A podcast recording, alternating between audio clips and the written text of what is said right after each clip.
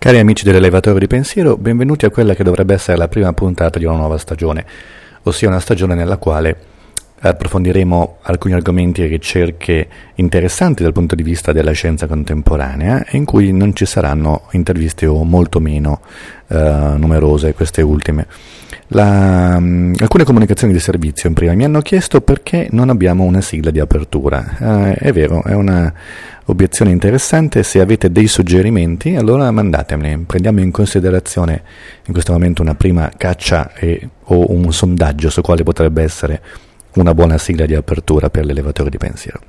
Ma l'argomento che, di cui vorrei parlare oggi ehm, riguarda la scienza in un modo un po' più ampio, diciamo che sia un, attuali- un argomento di attualità. Essendo agosto un argomento un po' più leggero, e per parlarne vorrei prendere spunto da un tema di economia.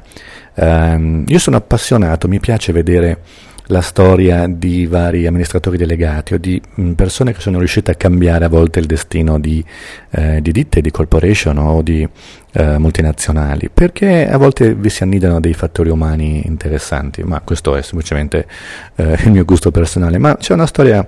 interessante da cui vorrei partire, che è quella di una grande multinazionale americana che si chiama Krispy Kreme eh, che vendeva, vende donuts, cioè vende questi biscotti eh, dolcetti, sì, dolci, di pasticceria, dolcissimi, molto buoni, oddio, io li trovo eccessivamente dolci, non sono un grande appassionato, ma agli americani piacciono molto, così come a molti altri clienti eh, in tutto il mondo. Qual è la cosa interessante di questa ditta perché ne parliamo? Beh, questa società eh, decise di eh, andare sul mercato, cioè di, di quotarsi in borsa, ehm, sotto la guida di un amministratore delegato che eh, dava loro buone speranze. E tutto andò benissimo, era l'inizio degli anni 2000, le azioni schizzarono nel primo anno poi a 100 dollari ad azione e i profitti sembravano accumularsi mh, per un paio d'anni successivamente, due o tre anni, quando improvvisamente questa società andò incontro a un tracollo borsistico. Si scoprì infatti che gran parte di questi profitti che venivano eh, segnati da questa ditta erano frutto di alchimie di bilancio, diciamo così. per certi aspetti forse alcune cose anche illegali, visto che eh, la, il governo degli Stati Uniti ha aperto un'inchiesta sulla attività di questa società in questo periodo. Uh, le conseguenze furono drammatiche per la ditta, le azioni scesero a valori bassissimi, uh, pochi dollari per azione, l'amministratore le- delegato fu licenziato quindi e una ditta che era Florida, i cui Uh, diciamo come si dice in economia, i cui basilari, cioè la cui effettiva capacità di lavorare e produ- produrre reddito era solida, eh, si trovava in una tempesta finanziaria, ossia gli azionisti, gli investitori non credevano più di poter ricavare un profitto da questa società. Questo perché era stata mal gestita. Ci vollero molti anni e il lavoro di almeno due grandi amministratori delegati che riuscirono piano piano piano nel tempo a ridurre il debito che questo crash in borsa aveva causato e a riportare un profitto all'inizio piccolo ma costante per gli anni successivi e ora l'azienda viaggia su um, valori di borsa uh, decisamente più solidi e addirittura probabilmente verrà acquistata da una multinazionale molto più grande nel loro settore e quindi porterà agli azionisti e investitori che vi hanno creduto un grosso ritorno economico. Questo però ha richiesto molto tempo e ha richiesto molto tempo in cui la performance dell'azienda era um, stata costantemente positiva. Perché parliamo di questo? Perché ultimamente nel dibattito scientifico italiano sembra di assistere a quella che può sembrare, a quella che può essere anzi una crisi nel rapporto che c'è fra scienza e cittadino. Questo molti divulgatori lo hanno, lo hanno messo in luce, ma è interessante notare che questo rapporto di sfiducia fra scienza e cittadino riguardi principalmente la medicina e la biologia e soprattutto la medicina. Non, non è da sorprendersi, uh, sicuramente avete sentito tutti parlare delle diatribe sui vaccini, ma uh, periodicamente ci sono altre diatribe che si aprono in campo medico uh, perché hanno poi fondamentalmente una implicazione legislativa o politica, eh, non so, la um, procreazione assistita per dirne una adesso, clonazione, ce ne sono diverse. E perché intanto queste tematiche riguardano appunto la medicina e le scienze della vita? Io raramente o praticamente mai trovo dibattiti o diatribe su um, la struttura e la teoria dei numeri primi o la, la, veridicità o meno dell'ipotesi di Riemann.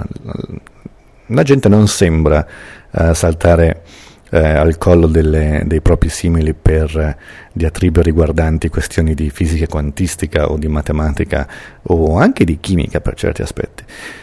Ed è chiaro un po' perché, perché tutto sommato, per quanto possano essere tematiche magari interessanti, eh, magari sono lontane da quella che è la nostra vita quotidiana, anche se esiste poi un sottogruppo di persone che eh, le, le, prende molto a cuore. Mi dicevano dei colleghi negli Stati Uniti che di fisica soprattutto, che loro ricevono periodicamente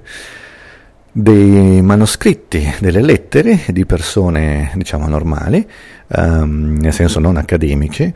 che sostengono di poter dimostrare, per esempio, che Einstein avesse torto, che eh, la teoria della relatività sia un errore, o, o, o, addirittura, ovviamente, anche cose più basilari, non so, di aver trovato un modo per il, modo per, per il moto perpetuo, per violare il secondo principio della termodinamica. E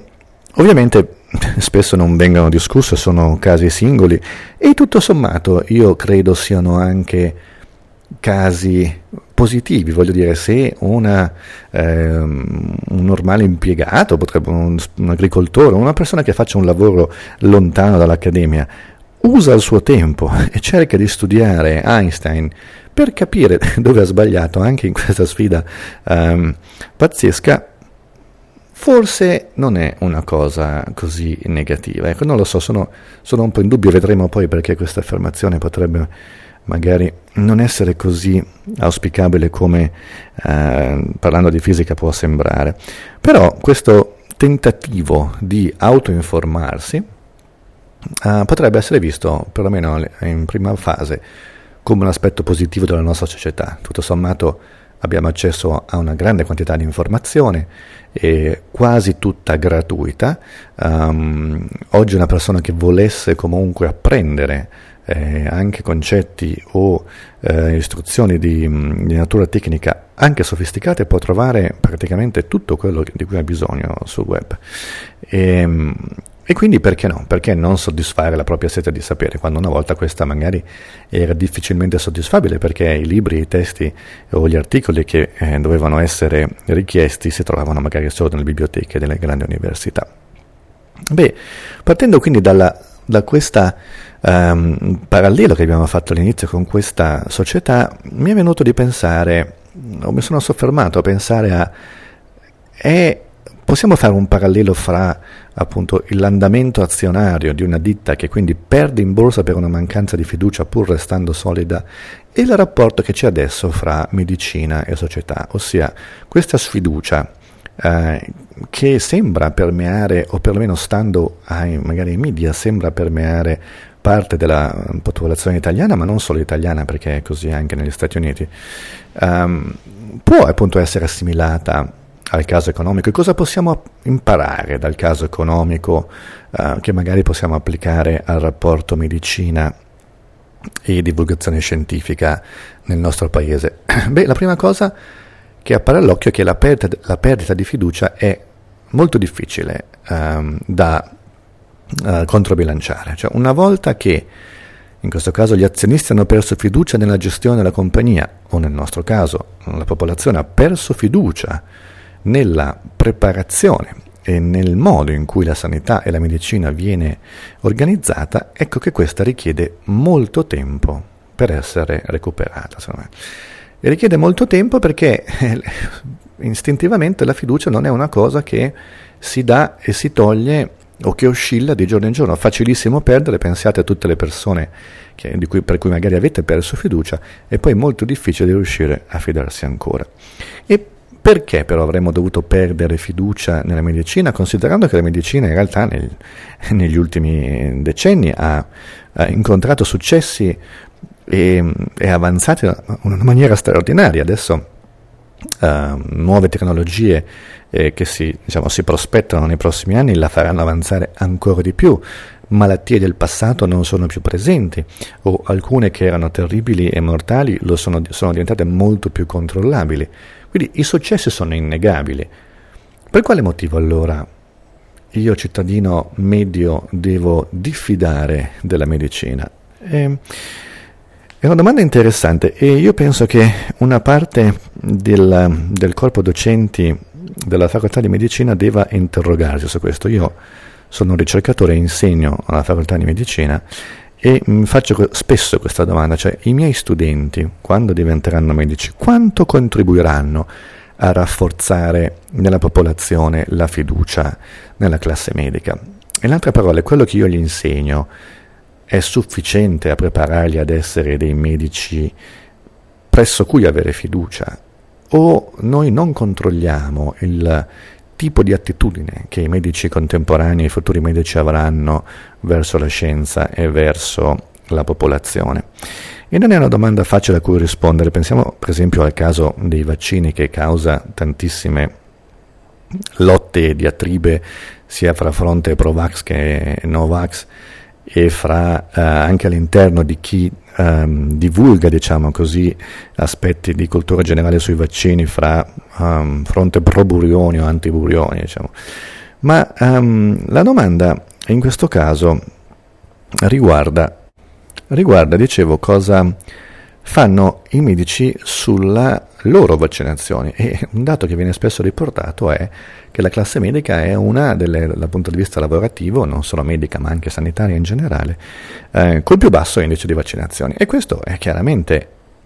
visto come una um, contraddizione in termini, uno dei fatti per cui un paziente, una persona potrebbe dire ma come puoi tu chiedere a me di fare una cosa che tu stesso non fai? E questo piccolo, uh, questo comportamento, secondo me è soltanto uno dei piccoli micro, uh, come, come, dire, micro fraintendimenti che si possono trovare nella medicina, nel modo in cui la medicina moderna è percepita. Ovviamente non fa, nostro, non fa bene il fatto che nel passato ci siano stati scandali gravissimi relativi alla sanità, ricordo solo in Italia, non so, la vendita del sangue infetto, la, non la vendita, la distribuzione del sangue infetto, eh, così come eh, chirurghi, caso delle, delle cliniche milanesi nei quali i pazienti venivano operati senza che ne avessero bisogno solo per i rimborsi. Quindi in qualche modo è chiaro che eh, questo progressivo eh, eh, ambivalente rapporto fra l'industria e la professione medica non ha certo giovato a rinsaldare la fiducia, la persona può sentirsi in qualche modo sfruttata. Ed ecco che sempre prendiamo il caso dei vaccini, le accuse a Big Pharma, ci chiedono di vaccinarsi perché le industrie devono guadagnare, nascono poi fondamentalmente da questo tipo di osservazioni, ma non sono sufficienti, secondo me, anche altri settori sono stati vittima di scandali um, di vario tipo, sportivi per esempio, uh, pensiamo al doping, eh, le persone, gli sportivi comunque poi, i tifosi, riacquistano fiducia nella loro squadra, nella, nel, loro, nel loro eroe, nella loro disciplina e non si verifica una tale perdita di, uh, di fiducia. Uno, ci sono diversi motivi, perché io ho provato così ad analizzarli un po' nella mia mente, ma ovviamente se, se, ne vedete altri, se avete altre idee, fatemelo sapere perché è una discussione che mi interessa.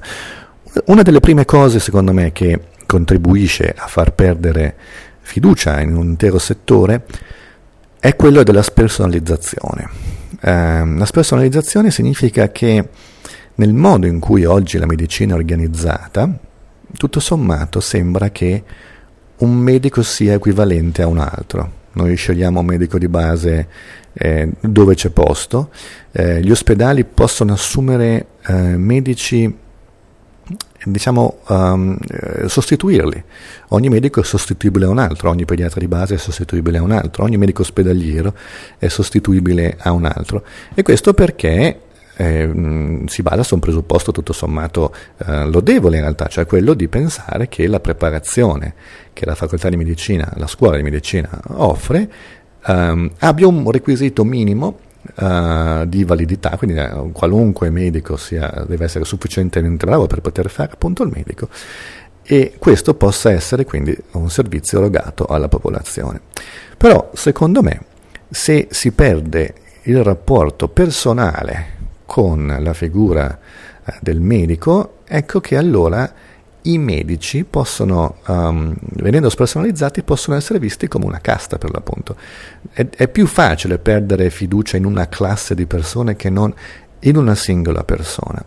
E ci vorrebbe quindi un modo per poter ripristinare la personalità del medico e la stessa cosa vale anche per lo scienziato in senso, in senso più ampio. Ossia, io ho fiducia nel mio medico di base, ho fiducia nel medico che mi visita in ambulatorio. In un'intervista di qualche puntata fa uh, ci, con Giovanni Brandi eh, ci so, siamo soffermati su un dato interessante, cioè il fatto che spesso, per esempio, in, uh, di fronte a una diagnosi uh, seria, come quella che potrebbe essere appunto di una malattia neoplastica, Normalmente il paziente italiano chiede più di un parere medico, più di un'opinione medica, cioè viene diagnosticato, va da un suo medico, poi ne cerca un altro, poi inizia a chiedere quale può essere il migliore, e si basa su passaparola, opinioni ehm, raccolte dalla sua cerchia o fuori dalla sua cerchia di conoscenze. Questo perché intrinsecamente vi è uno scollamento fra la persona che ha che è il medico che quindi è di fronte al paziente in quel momento e il suo rapporto di fiducia con quel medico, rappresentante di, quindi di una classe. Se io sfiducio della classe, un qualunque rappresentante a caso di questa classe, io non lo vedrò come qualcuno uh, cui, a cui dedicare fiducia uh, cieca. E questo è ehm, purtroppo un po' triste, spesso in altri paesi questo non succede e, e non perché ovviamente una persona non cerchi il miglior medico possibile per quel tipo di trattamento ma eh, perché cerchi effettivamente di capire se l'altro non si sia sbagliato, se non vi sia stato un errore sanitario. In qualche modo quindi cercare di riuscire a recuperare um, non solo eh, diciamo, informazioni su quanto possa essere bravo, quale sia la performance di un medico ospedaliero, ma anche di poter ridare stabilità nel rapporto fra l'ospedale e, e la popolazione che all'ospedale accede, potrebbe essere un primo passo per, per fare guadagnare fiducia alla, alla, popolazione nella medicina. E in questo senso anche i giornali ovviamente non, non aiutano. Questo forse è più sul caso scientifico ma anche ehm, sull'altra faccia sanitaria. Per esempio, quante volte sui giornali il cancro è ormai già stato curato? Quante notizie abbiamo letto in cui scoperta rivoluzionaria contro il cancro, eh, trovato una nuova arma contro il cancro. Ecco, questo aspetto in cui i media ehm, titolano o lanciano la, la, notiziona per cui ci sarebbe stato un grande avanzamento di, nella ricerca sanitaria, questo secondo me è un altro punto che ha contribuito e contribuisce tuttora a generare sfiducia nella produzione e nella scientifica e nel rapporto fra scienza e società. Non perché poi magari gli articoli siano sbagliati, io stesso ho vissuto questa esperienza come di questa esperienza sulla, direttamente, diciamo, quindi interviste o articoli che siano magari anche ben scritti, quindi in cui il giornalista che intervista um, o con cui si è in contatto fa il suo lavoro uh, bene, ecco che però passa una figura che e su cui secondo me andrebbe attirata l'attenzione nel moderno mondo della comunicazione, cioè il titolista. Il giornalista che spesso scrive un'intervista non è quello che dà il titolo alla storia. E il titolo della storia uh, deve essere il titolo che ovviamente attira l'attenzione il più possibile, per cui dal punto di vista del giornale deve essere o può essere un titolo anche eh, gridato. Una volta questo succedeva di meno, una volta succedeva di meno perché i giornali erano principalmente cartacei, quindi i titoli che sono all'interno della pagina potevano essere visti solo dal uh, cliente che ha già comprato il giornale, quindi i titoli più strillati erano forse quelli in prima pagina. Ma adesso, considerando che gli editori guadagnano sul di, spesso sul numero di visualizzazioni che un articolo ha online o di condivisioni, è chiaro che il titolo è la componente più importante di un articolo. È un titolo controverso, a volte addirittura qua, falso, si potrebbe dire, genera magari molte più condivisioni e molte più uh, attività online di quanto non lo faccia un titolo corretto. Mi diceva un amico che si occupa di comunicazione, che a volte nella comunicazione politica, per esempio, vengono inseriti apposta degli errori eh, in dei tweet o nelle foto, perché così facendo la controparte politica dell'altro colore ehm, genererà più traffico eh, pensando di attaccare, di evidenziare un errore eh, fatto da, dal politico A. Quindi se il politico 1 dice eh, questo è un bel tramonto ma si tratta di un'alba, Uh, verrà attaccato dalla, dal politico 2 dicendo non sai neanche distinguere l'alba dal tramonto, ma questo è fatto apposta perché genererà uh, più traffico, più mo- condivisioni e più um, notorietà. È quello che in un bel libro di cui magari parleremo nelle prossime puntate di Attention Merchants um, si parla di, o viene descritto come la, eh, la nostra, l'economia dell'attenzione, cioè il modo in cui la nostra società, in cui nella nostra società il valore più importante in questo momento dal punto di vista economico è l'attenzione che il soggetto ha verso un certo tipo di informazione. La quantità di informazione è grandissima, quindi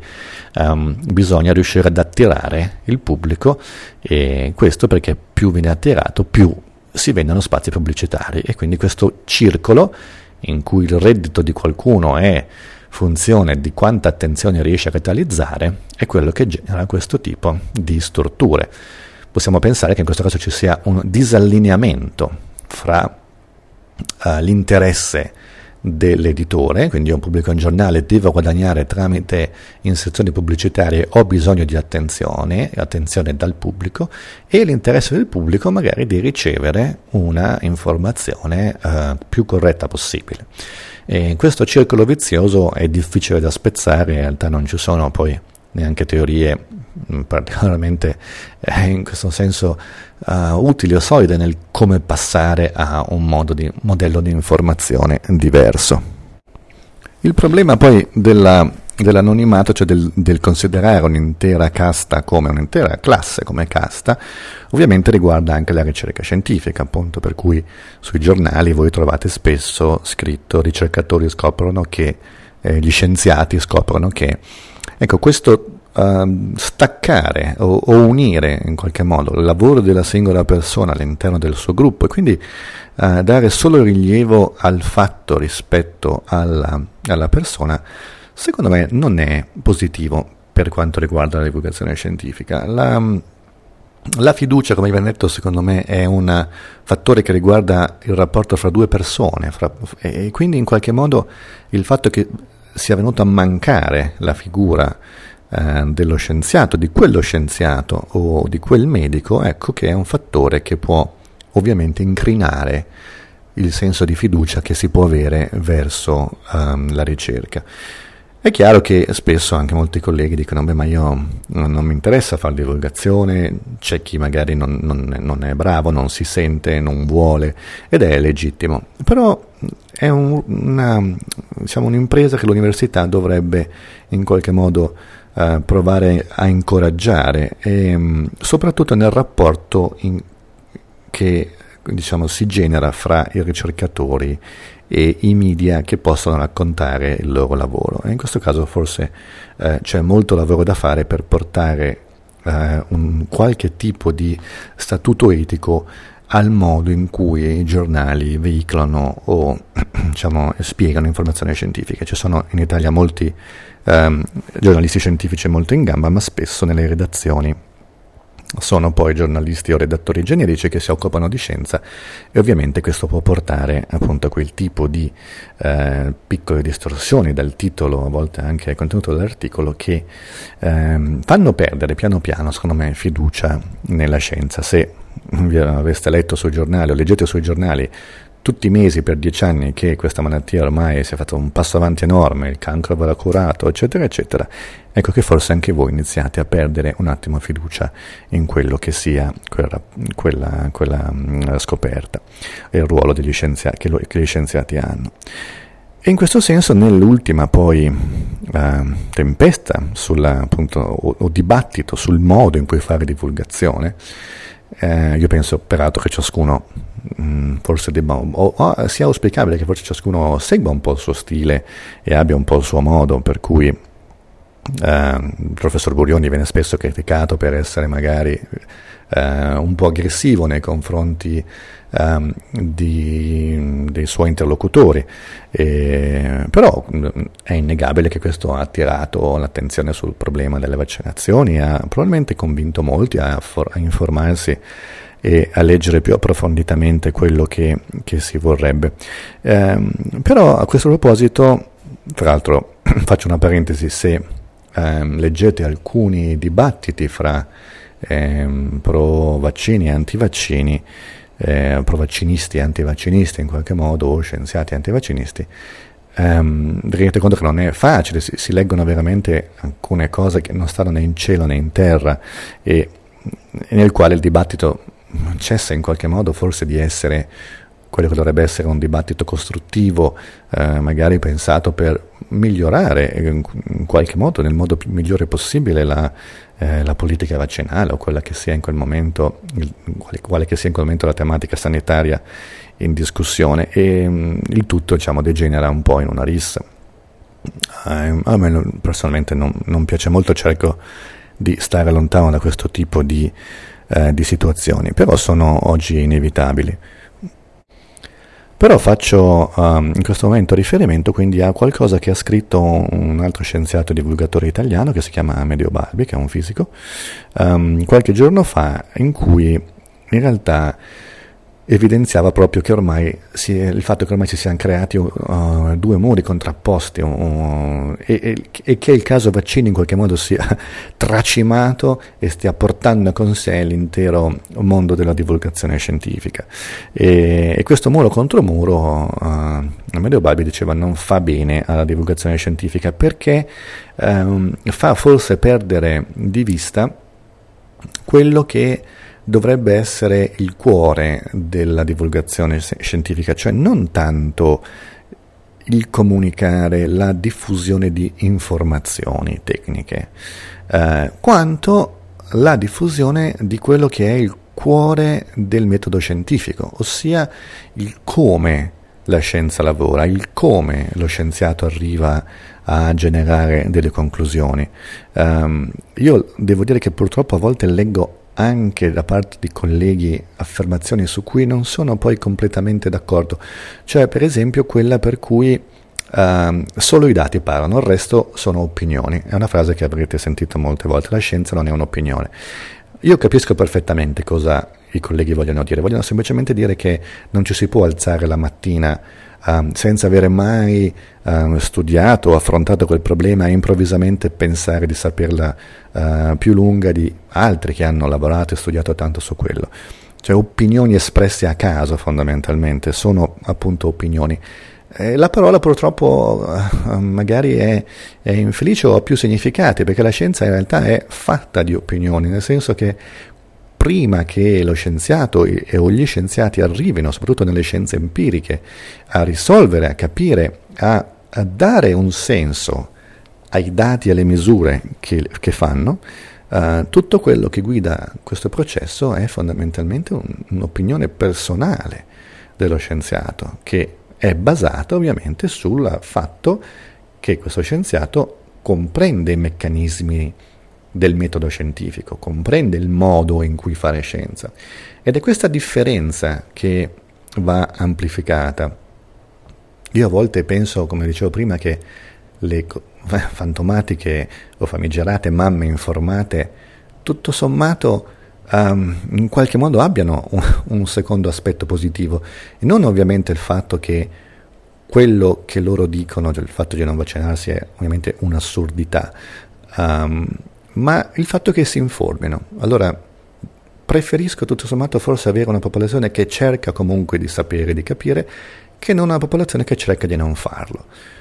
Ovviamente mi direte, ma se queste persone giungono a conclusioni assolutamente bizzarre, se non addirittura dannose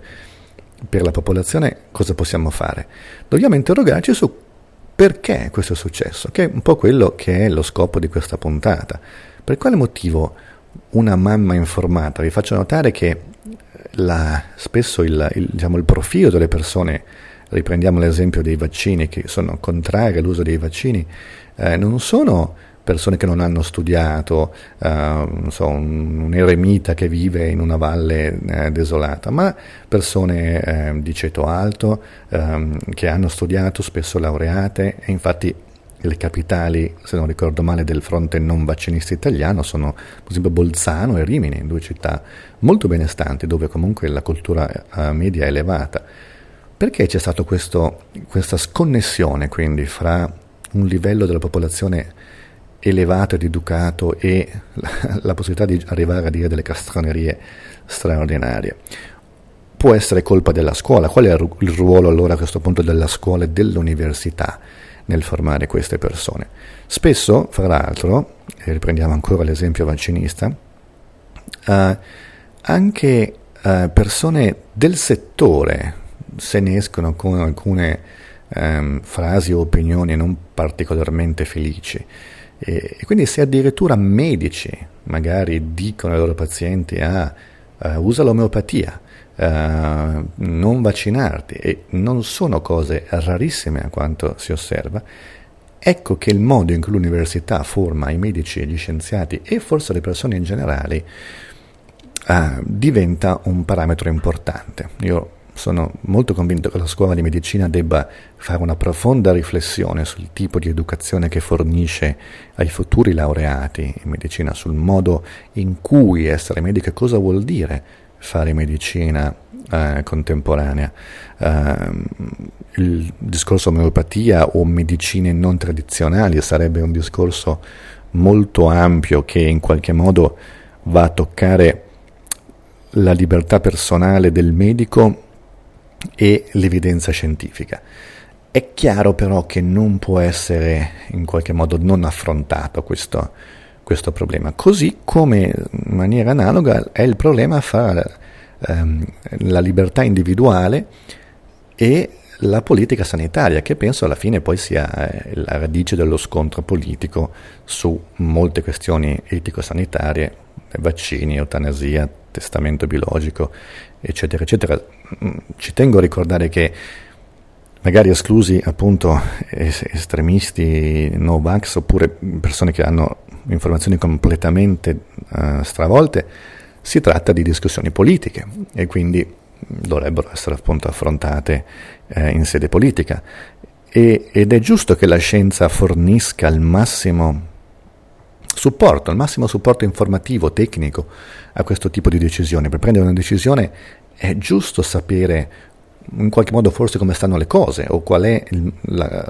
la, procedura che potrebbe sembrare scientificamente più opportuna, ma non sempre, non sempre la società vive seguendo i dettami della scienza e forse è giusto che sia così. Uh, dobbiamo decidere quanta libertà individuale, quanta um, diciamo, ottimizzazione scientifica del nostro comportamento dobbiamo seguire. Eh, per esempio, io spesso um,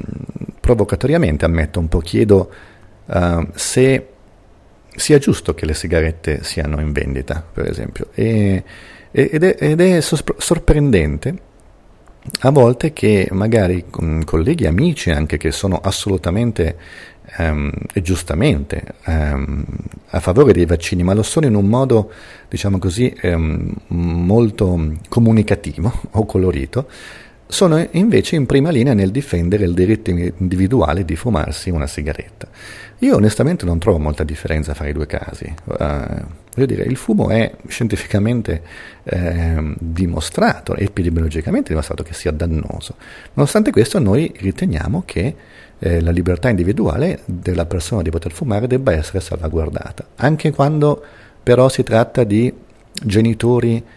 che fumano con dei figli in casa, per esempio. Uh, come uh, vedete non è facilissimo spesso estrapolare o trovare una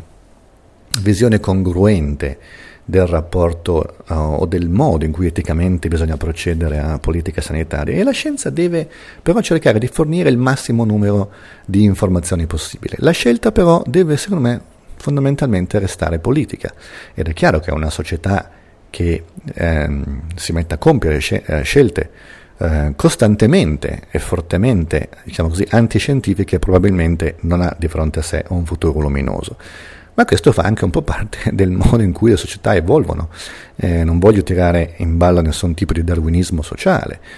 eh, però se la maggior parte della popolazione eh, arriva a pensare che sia giusto tenere un comportamento fortemente dannoso per la società, ehm, che addirittura possa appunto causare eh, l'impoverimento o il deterioramento della società stessa, eh beh, que- quella meme, potremmo dire, quindi quell'idea è stata o si è diffusa così tanto nella società eh, a causa di qualche tipo di errore nel modo in cui questi cittadini vengono formati. Ecco perché questo tipo di diatribe e discussione sulla scienza um, che partono appunto da motivi etici devono farci riflettere su che cosa insegniamo della scienza e come cercare di correre ai ripari. E se ricordiamo il caso della ditta di cui abbiamo parlato all'inizio, quando bisogna riguadagnare fiducia bisogna lavorare per tanto tempo in maniera molto costante,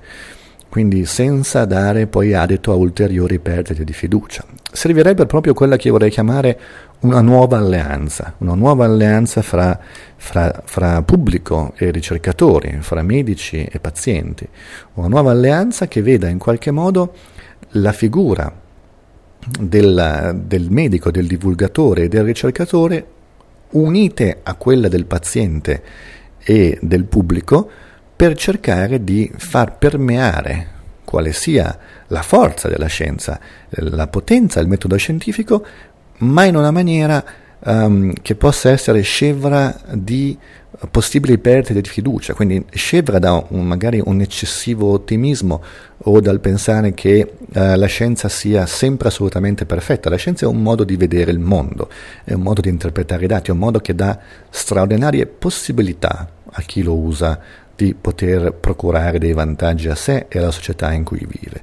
Ma è un modo fatto e basato, poi potremmo dire fondamentalmente, sul dubbio. Lo scienziato mette sempre in dubbio la misura che fa, l'osservazione che vede, la teoria che ha addirittura generato. Ed è questo un fattore di forza e non di debolezza. Ma spesso, eh, o addirittura mai, secondo me, questo fatto viene veicolato, si cerca di passare o di far passare la scienza come questo è il modo in cui avere delle risposte precise, che assomiglia quasi a un rapporto fideistico che si può avere con la scienza. Solo la religione può dare risposte trascendentali in cui non si può mettere in discussione, ovviamente, la parola della divinità. Ma nella scienza in realtà tutto, se affrontato col metodo della scienza, può essere messo in discussione, può essere migliorato, può essere eh, falsificato eh, può essere poi potenziato soprattutto.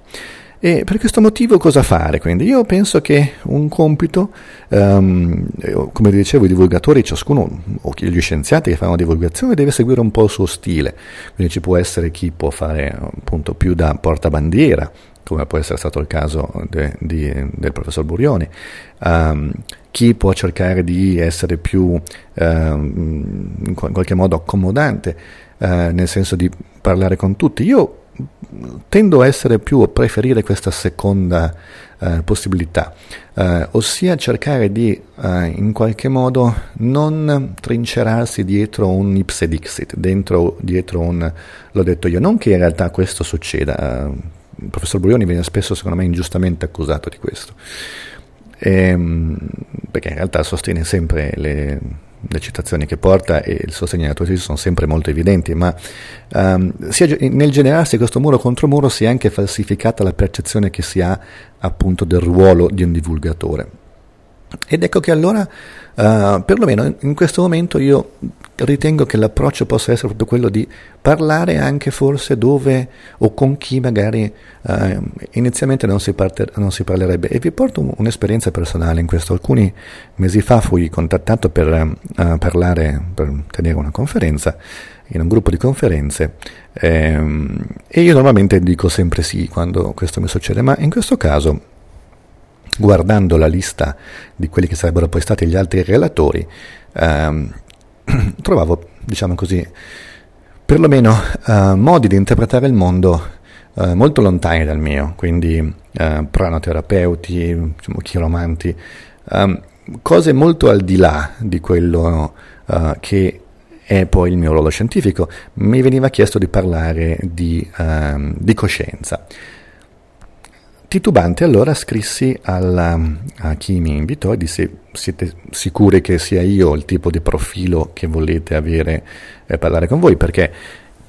io vi parlerò di coscienza ma nel senso di quello che è la neurologia della coscienza, come effettivamente i neuroni possono generarla.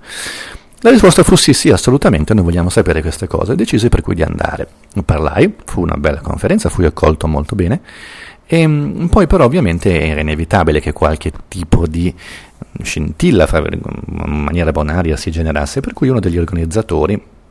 una persona che quindi aveva un approccio verso il mondo e la natura molto spiritualistico, eh, in cui ovviamente la scienza, l'approccio scientifico era percepito come arido e quindi come ehm, scarsamente eh, apprezzabile, in cui si poteva avere poca fiducia, truffaldino quasi, ehm, mi arrivò a discutere,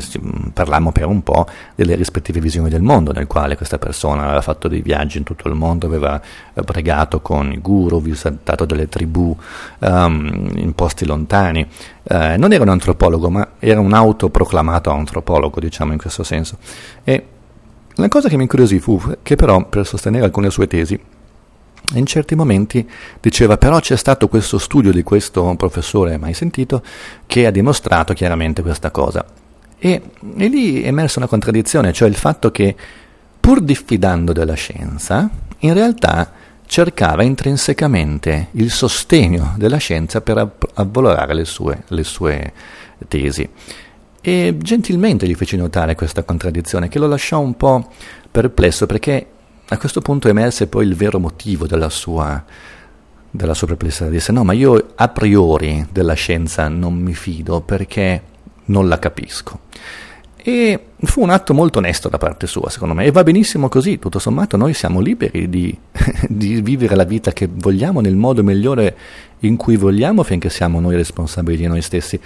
E glielo fece anche notare, gli fece notare che è proprio grazie alla sanità e, alla, e al mondo contemporaneo che eh, lui era libero di perseguire questa sua visione del mondo, di viaggiare, di fare, perché non era più vincolato, come lo sarebbe stato nel Medioevo, a dover zappare un pezzo di terra per doversi procurare da mangiare. E quindi la libertà che la scienza ha portato nel mondo è anche la libertà forse di vivere una vita al di fuori dei dettami della scienza.